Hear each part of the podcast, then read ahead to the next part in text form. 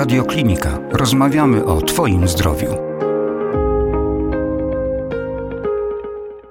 Przed mikrofonem Jakub Śliwiński, kłaniam się Państwu bardzo nisko. Dzisiejszym gościem radiokliniki jest pani psycholog Michalina Kulczykowska, specjalistka do spraw pomocy telefonicznej w telefonie zaufania dla dzieci i młodzieży oraz przedstawicielka fundacji Dajemy Dzieciom Siłę.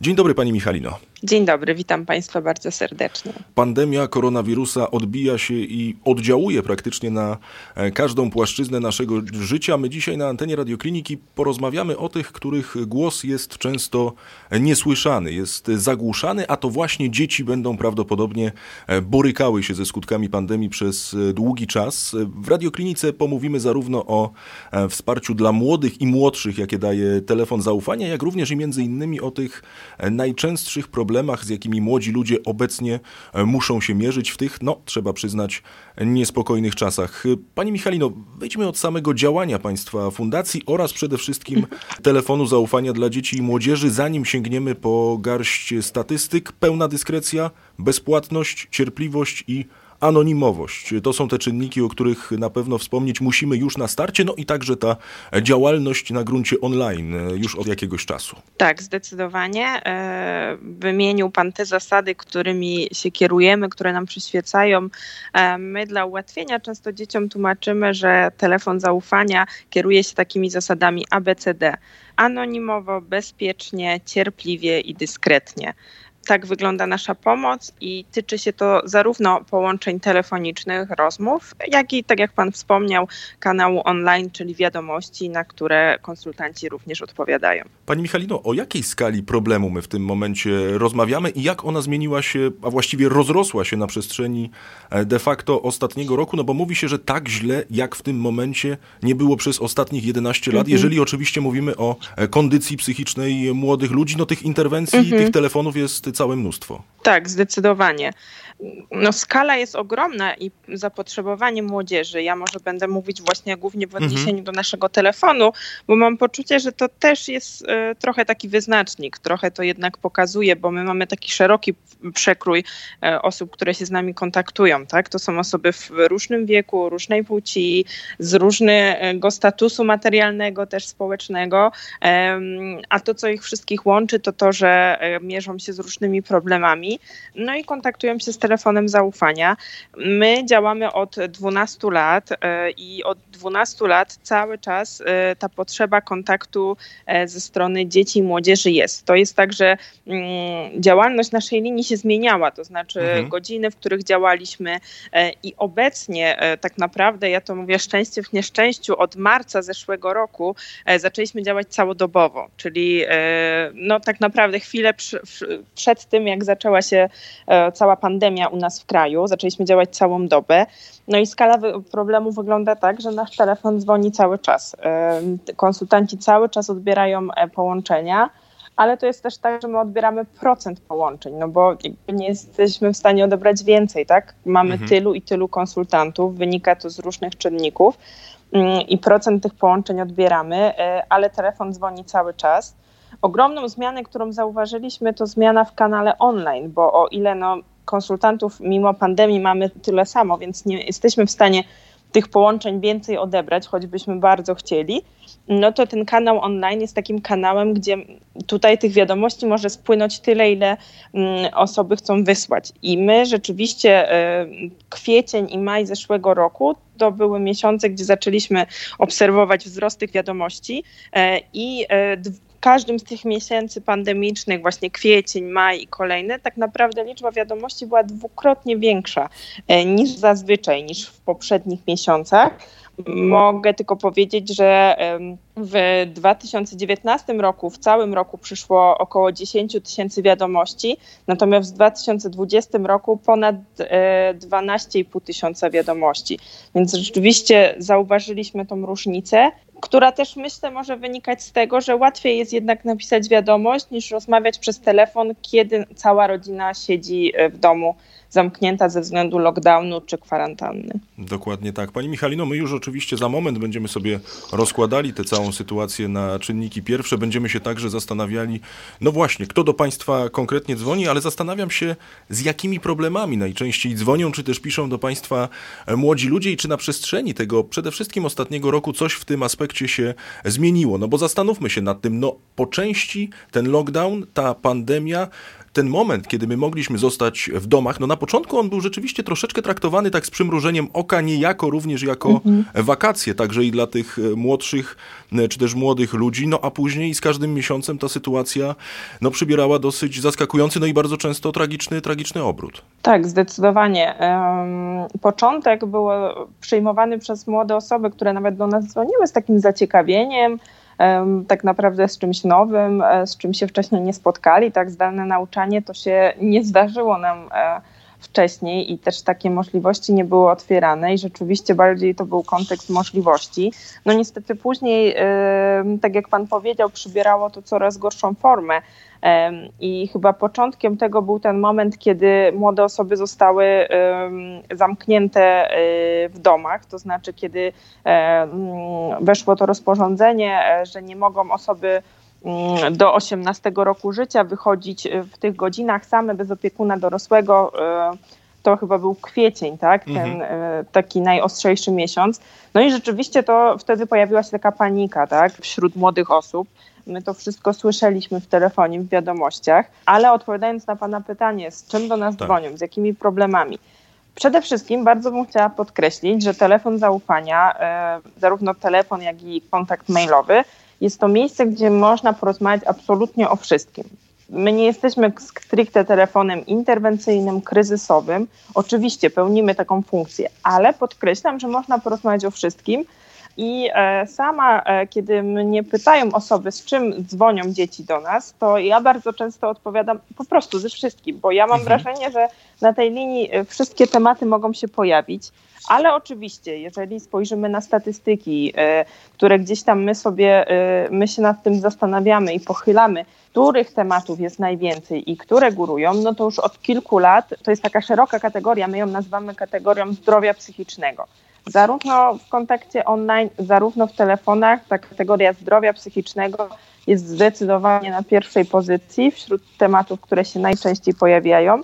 Jest to szeroka kategoria, w której zawierają się takie podtematy jak depresja, obniżony nastrój, samoocena, niepokój, napięcie, lęk, myśli samobójcze, próby, zamiary, kontakt ze specjalistą, hospitalizacja ze względu na zdrowie psychiczne, mm, presja, problem z y, akceptacją własnego wyglądu. Tak jak mówię, bardzo szeroka kategoria i raczej tutaj nie wskazujemy, który z tych podtematów y, jest głównym, bo bardzo często to są rozmowy, które po prostu łączą te różne wątki. Jeżeli rozmawiamy o zdrowiu psychicznym, to raczej y, trudno tutaj gdzieś tam wyciągnąć tylko, tylko jeden podtemat. To się, to się ze sobą łączy a na drugim miejscu mamy przemoc. Przemoc mhm. domową, przemoc rówieśniczą, przemoc seksualną. Już za chwilę zatrzymamy się przy temacie przemocy domowej, a także i tej przemocy w sieci, bo to również jest e, temat, o którym na pewno e, warto wspomnieć i warto o nim dużo, dużo powiedzieć, ale jeszcze wcześniej, Pani Michalino, przypomnijmy ten e, numer telefonu, a także adres mailowy, bo ja właściwie powinienem od tego zacząć, więc dla tych ze słuchaczy, którzy jeszcze tego telefonu nie znają, bardzo proszę, żebyśmy o nim wspomnieli. Numer telefonu to jest 116 111, bezpłatny, czynny całą dobę. Natomiast y, wysyłanie wiadomości odbywa się przez stronę internetową 116-111.pl. Jest tam formularz kontaktowy, przez który można wysłać wiadomość, na które konsultanci odpowiadają. No właśnie, a teraz już wracamy do tych problemów młodych ludzi. Powiedziała Pani, że na drugim miejscu jest ta kategoria e, przemocy domowej, różnie pojmowanej. Ja jednak chciałbym się e, zatrzymać przy tej przemocy, można powiedzieć, najnowszego rodzaju, czyli przy tej e, przemocy mhm. w sieci. Przemocy, która od lat uwypukla się coraz bardziej, coraz mocniej.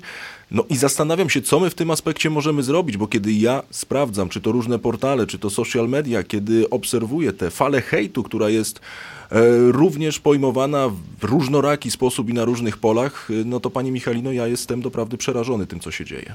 Tak, zdecydowanie jest to no, taka najno, najnowszy, można powiedzieć, najświeższy rodzaj przemocy, który nas wszystkich tak naprawdę dotyka. Bo tak jak pan powiedział, gdziekolwiek nie wejdziemy w sieci, tam możemy spotkać hejt, który również jest formą przemocy. No ale musimy e, sobie uświadomić to, że jeżeli zdalna nauka i zdalne nauczanie się przeniosło do świata online, e, znaczy zdalne, jeżeli zdalna nauka mm, się pojawiła i, i w takim stopniu się dzieje, e, no to też się przeniosła ta przemoc rówieśnicza. Pojawiła się tak, tak naprawdę taka zdalna przemoc rówieśnicza, przemoc rówieśnicza online. Pojawiły się różne grupy klasowe, różne różne konwersacje na różnych tak naprawdę e, portalach społecznościowych, czy nawet nie portalach społecznościowych, ale też tych platformach, e, z których korzysta zdalne nauczanie. I to, że dzieci się nie widzą w szkole, nie widzą się bezpośrednio, nie sprawia, że przestały stosować tą przemoc rówieśniczą. Niestety to zjawisko jest i tak naprawdę, mm, bym powiedziała, jest takie bardziej trudniejsze do, do kontrolowania, chociaż ciężko mówić o tym, że przemoc y, jest możliwa do kontrolowania, mhm. ale tutaj y, tak naprawdę nie widzimy bardzo często sprawcy, który tą przemoc stosuje, tak? Bo zdarza się, że to są wysyłane jakieś prześmiewcze obrazki anonimowo, czy zdarza się, że to cała grupa się zbiera i na jakiejś y, konwersacji, nie wiem, wyśmiewa danego ucznia czy uczennicę. Mm, I ja sobie myślę, że to, co my dorośli musimy robić, zdaję sobie sprawę, że dla nas też jest to nowość, ten świat online i takie pełne życie w tym świecie online, ale my musimy jak najwięcej się dowiadywać na ten temat, być na bieżąco, szczególnie jeżeli jesteśmy nauczycielami, rodzicami, osobami pracującymi z młodymi osobami. Musimy cały czas aktualizować naszą wiedzę na temat tych nowych technologii żeby zdawać sobie sprawę z tych zagrożeń i żeby móc na temat tych zagrożeń z młodymi osobami rozmawiać.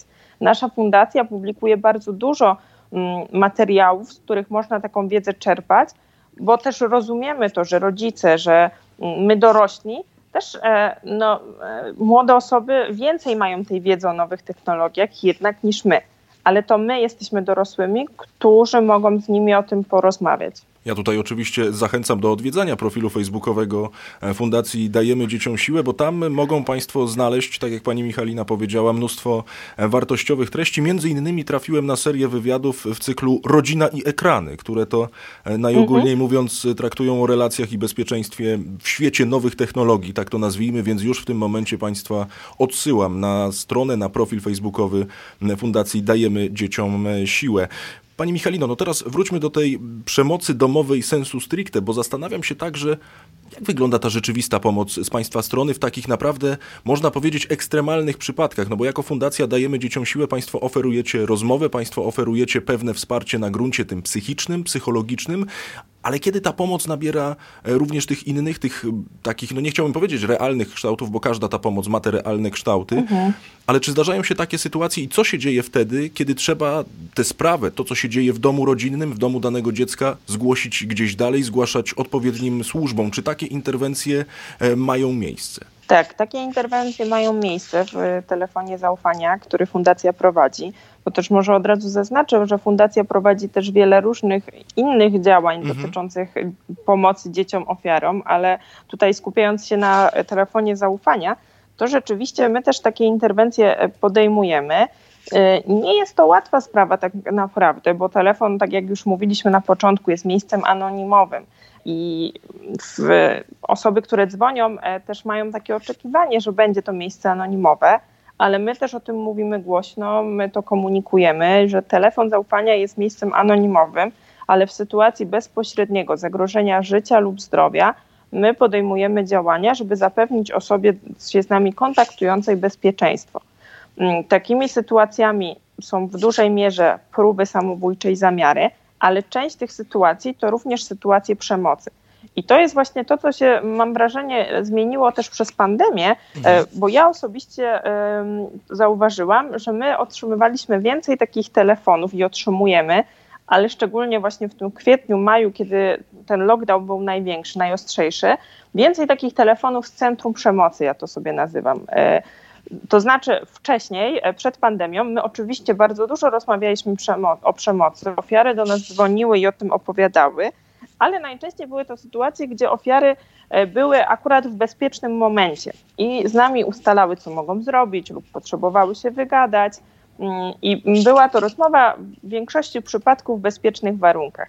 W momencie, kiedy ten najostrzejszy lockdown się pojawił, to zaczęły się e, rozmowy z centrum przemocy, czyli sytuacje, w których na przykład dziecko siedzi zamknięte w łazience mhm. i mówi o tym, że w domu jest awantura, że agresywny, pijany rodzic e, robi awanturę i że tak naprawdę nie wiadomo, co się wydarzy. I to jest rzeczywiście sytuacja zagrożenia tak naprawdę życia i zdrowia, bo my nie wiemy, co się może w tej sytuacji wydarzyć i my w takich sytuacjach jak najbardziej podejmujemy działania, wysyłamy pomoc.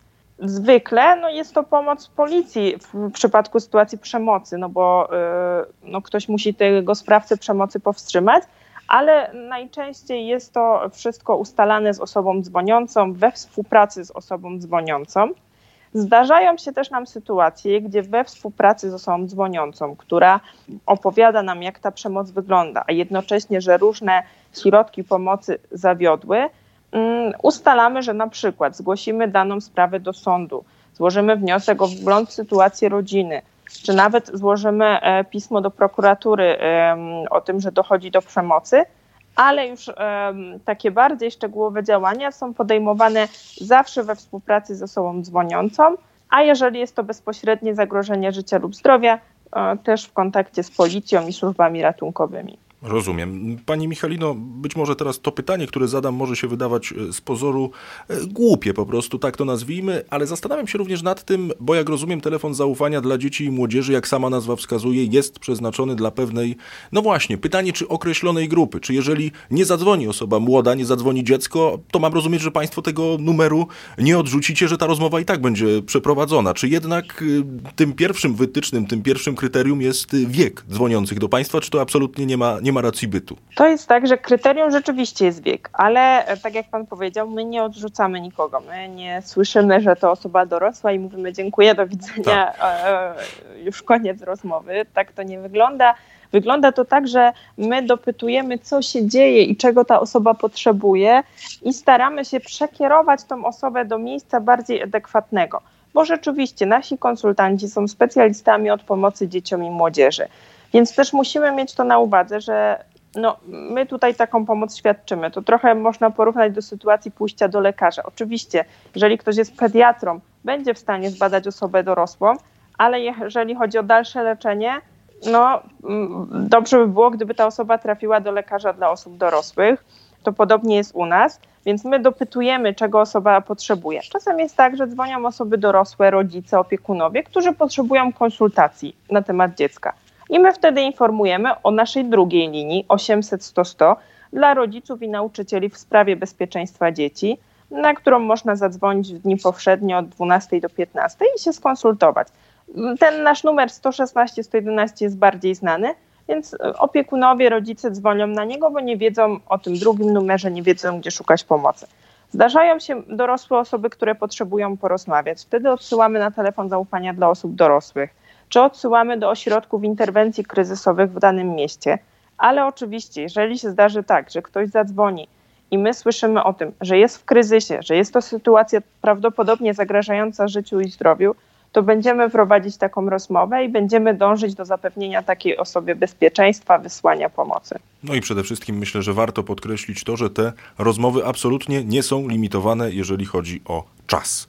E, pani Michalino, tak chciałbym troszeczkę e, aspektu prywatnego, prywatnego zasięgnąć, jeżeli oczywiście mhm. pani pozwoli, bo zastanawiam się, co w pracy konsultantki telefonu zaufania jest najtrudniejsze. No bo podejrzewam, że po całym dniu jednak wysłuchiwania bardzo często problemów, po całym dniu e, wspierania drugiego człowieka, musi być pani po prostu niesamowicie wyczerpana, a pewnie i często zdarzają się te czarne myśli, że nie do końca ten nasz świat jest taki sympatyczny. No i druga sprawa, sprawa odpowiedzialności. Nie każda rozmowa na pewno kończy się interesem interwencją, zatem to wypośrodkowanie i podjęcie tej właściwej decyzji w danej sytuacji no, wydaje się być kluczowe no, i niesie za sobą spory ciężar. Tak jest, chociaż są e, jakieś sposoby na to, żeby sobie z tym radzić. I e, Chyba moim też takim pierwszym sposobem jest to, że już od czasu tak naprawdę studiów i gdzieś tam praktyk studenckich e, ja się uczyłam tego e, i też wykładowcy na studiach tego uczyli,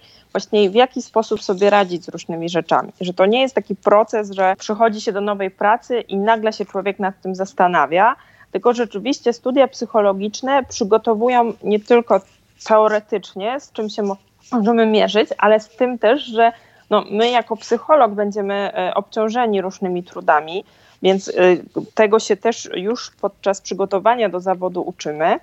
A drugim takim bardzo ważnym aspektem w tej pracy, myślę sobie, że jest, a propos też tej odpowiedzialności, mhm. E, jest praca zespołowa.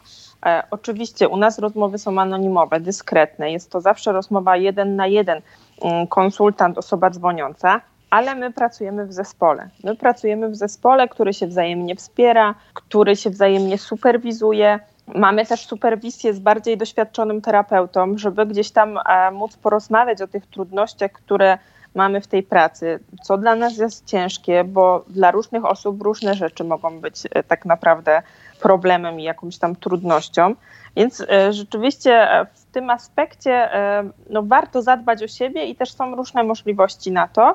Ale odpowiadając jeszcze na pytanie, co w tej pracy jest najtrudniejsze, to myślę sobie, że dla mnie osobiście nieprzewidywalność. Mhm. E, nieprzewidywalność e, tego, co się może wydarzyć, e, bo tak jak mówiłam, w telefonie zaufania można porozmawiać o wszystkim i odbierając telefon, no tak naprawdę nie wiemy, co się wydarzy, czego możemy się spodziewać, jakiego typu rozmowy, jakiego tematu rozmowy i, i chyba to jest takie najtrudniejsze, no a jednocześnie najbardziej ciekawe w tej pracy. A jeżeli chodzi o tę największą trudność, jeżeli mowa o osobach, o osobach, którym e, chce się pomóc, e, jest to na przykład, no właśnie, jakim osobom najtrudniej e, się pomaga? Czy to są osoby te, które są zamknięte, które nie chcą specjalnie się otworzyć, powiedzieć o co tak naprawdę chodzi, czy to są jakieś zupełnie inne aspekty? W których sytuacjach było pani najtrudniej? Myślę sobie, że to są takie sytuacje, w których rzeczywiście ten kontakt jest utrudniony z jakichś powodów, bo musimy pamiętać, że to jest kontakt tylko i wyłącznie telefoniczny. Ja nie widzę drugiej osoby, nie wiem, gdzie ona jest, co się z nią dzieje. I jeżeli z jakiegoś powodu ten kontakt jest utrudniony, czasem z powodów może być to technicznych, czasem no, słaby zasięg, ktoś jest gdzieś, gdzie w ogóle na przykład wieje, nie wiem, warunki pogodowe są trudne, bo naprawdę z przeróżnych miejsc do nas dzwonią osoby. I jak ja nie słyszę osoby, która dzwoni, albo ta osoba mnie nie słyszy, to rzeczywiście pojawia się taka bezradność, bezsilność, że trudno będzie pomóc. No albo też kiedy ten kontakt nie jest możliwy, bo osoba zadzwoniła, ale nie do końca jest w stanie mówić, co się dzieje. I ja wtedy no, nie widzę, tylko tak naprawdę słyszę tą ciszę w słuchawce i też niewiele mogę zrobić. Oczywiście mogę powiedzieć, zachęcić, niewiele mogę zrobić, aczkolwiek myślę sobie zawsze o tym, że być może jest to pierwszy krok takiej osoby do tego, żeby w ogóle gdzieś tam poszukać pomocy. Dokładnie tak. Pani Michalino, wróćmy do spraw najmłodszych, wróćmy do spraw e, młodych e, ludzi. Bo ja tak się zastanawiam, jak duży wpływ może mieć aktualna pandemiczna sytuacja po prostu na rozwój młodego człowieka, na rozwój dziecka. Jakie piętno może ona odcisnąć na psychice danej osoby, bo zdarzyło mi się nawet natrafić na opinię dotyczącą czegoś takiego jak stres pourazowy związany właśnie z obecnymi okolicznościami, bo my tak troszeczkę chyba momentami niektórzy bagatelizują tę sytuację, a jeżeli ja na przykład sobie pomyślę, że w wieku 7 lat nagle działoby się to, co się dzieje aktualnie i ja byłbym zamknięty zamknięty niemalże na rok w domu ze swoimi rodzicami, przy całej miłości i szacunku, jakim ich darzę oczywiście, no to rzeczywiście wydaje mi się, że w tych późniejszych latach mogłoby to e, na mojej psychice odcisnąć zdecydowane piętno. Myślę sobie, że e, no, na pewno skutki to będzie miało. E, tylko ja nie jestem też fanką takiego demonizowania mhm. i jakiegoś takiego popadania w jakieś skrajności. Bo myślę, że po pierwsze my nie wiemy, my możemy to przewidywać, ale my no, nie wiemy, bo te skutki będziemy obserwować. Więc to po pierwsze. Mhm. A po drugie, myślę sobie, że nigdy jakoś y, wpadanie w, w, skrajności nie jest dobre. I gdzieś ja bym tutaj y, chciała znaleźć w tym złoty środek, i żeby rzeczywiście pamiętać i myśleć o tym, że to są trudne czasy, że to nie są czasy normalne, tak? To nie są czasy znane dzieciom, tylko wydarzyło się coś, co jest nieznane dla nas wszystkich, bo my dorośli też się uczymy tej rzeczywistości, a jesteśmy dorośli, a dzieci jednak potrzebują więcej opieki i zaangażowania, e, więc jest to coś nowego, co może mieć trudne skutki, ale ja bym bardzo chciała, żebyśmy myśleli o tym w ten sposób, że jeżeli my dorośli odpowiednio się skupimy, odpowiednio się zajmiemy naszymi dziećmi, i mówię tutaj naszymi nie tylko z perspektywy, że naszymi jako, nie wiem, rodziców, ale naszymi dziećmi, tak, którymi, z którymi mamy kontakt, bo jesteśmy nauczycielem, bo jesteśmy panią w poradni, panią na korepetycjach, dziećmi, z którymi mamy kontakt. Jak my będziemy świadomi tego, że te skutki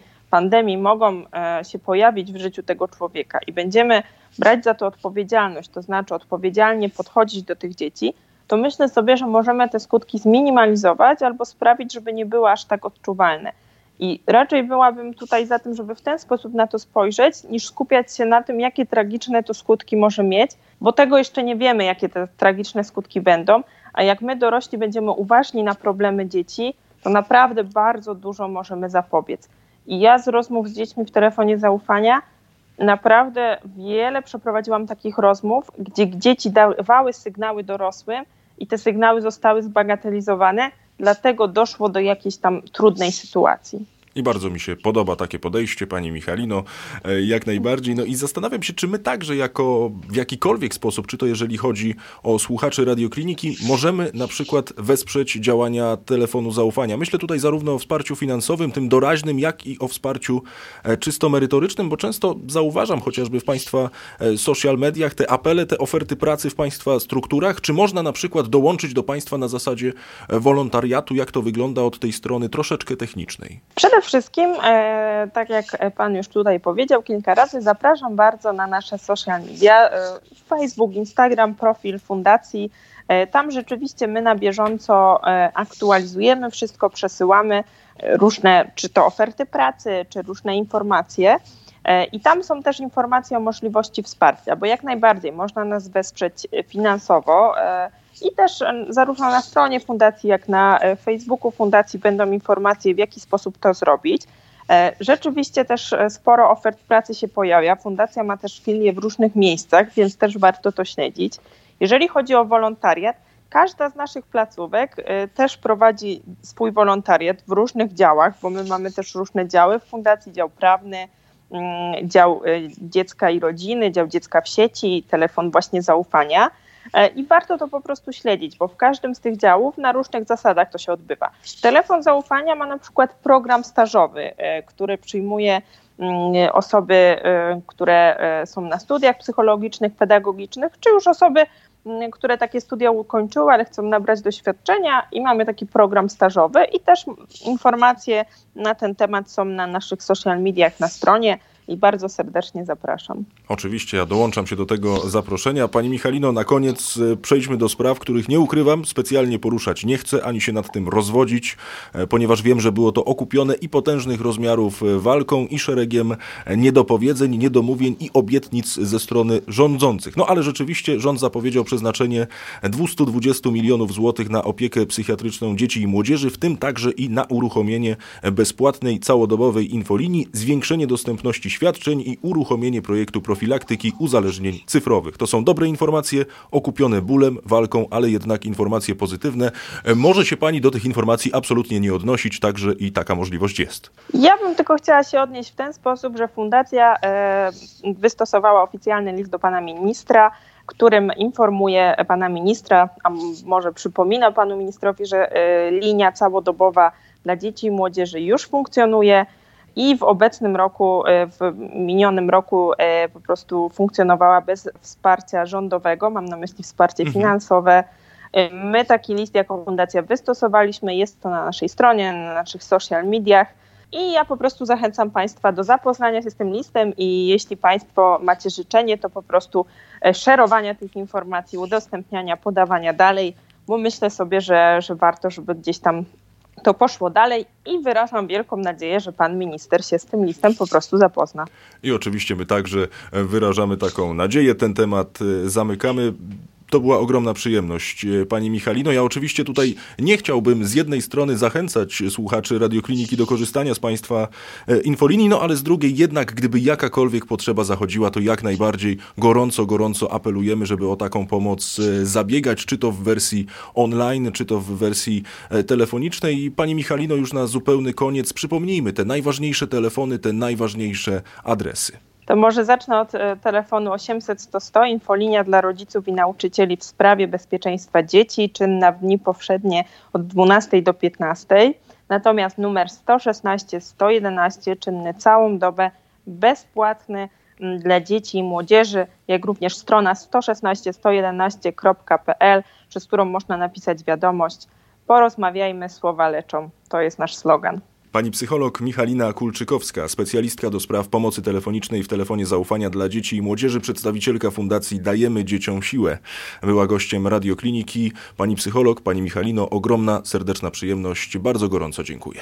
Ja również bardzo dziękuję i pozdrawiam słuchaczy. Więcej audycji na stronie radioklinika.pl i w naszej aplikacji mobilnej.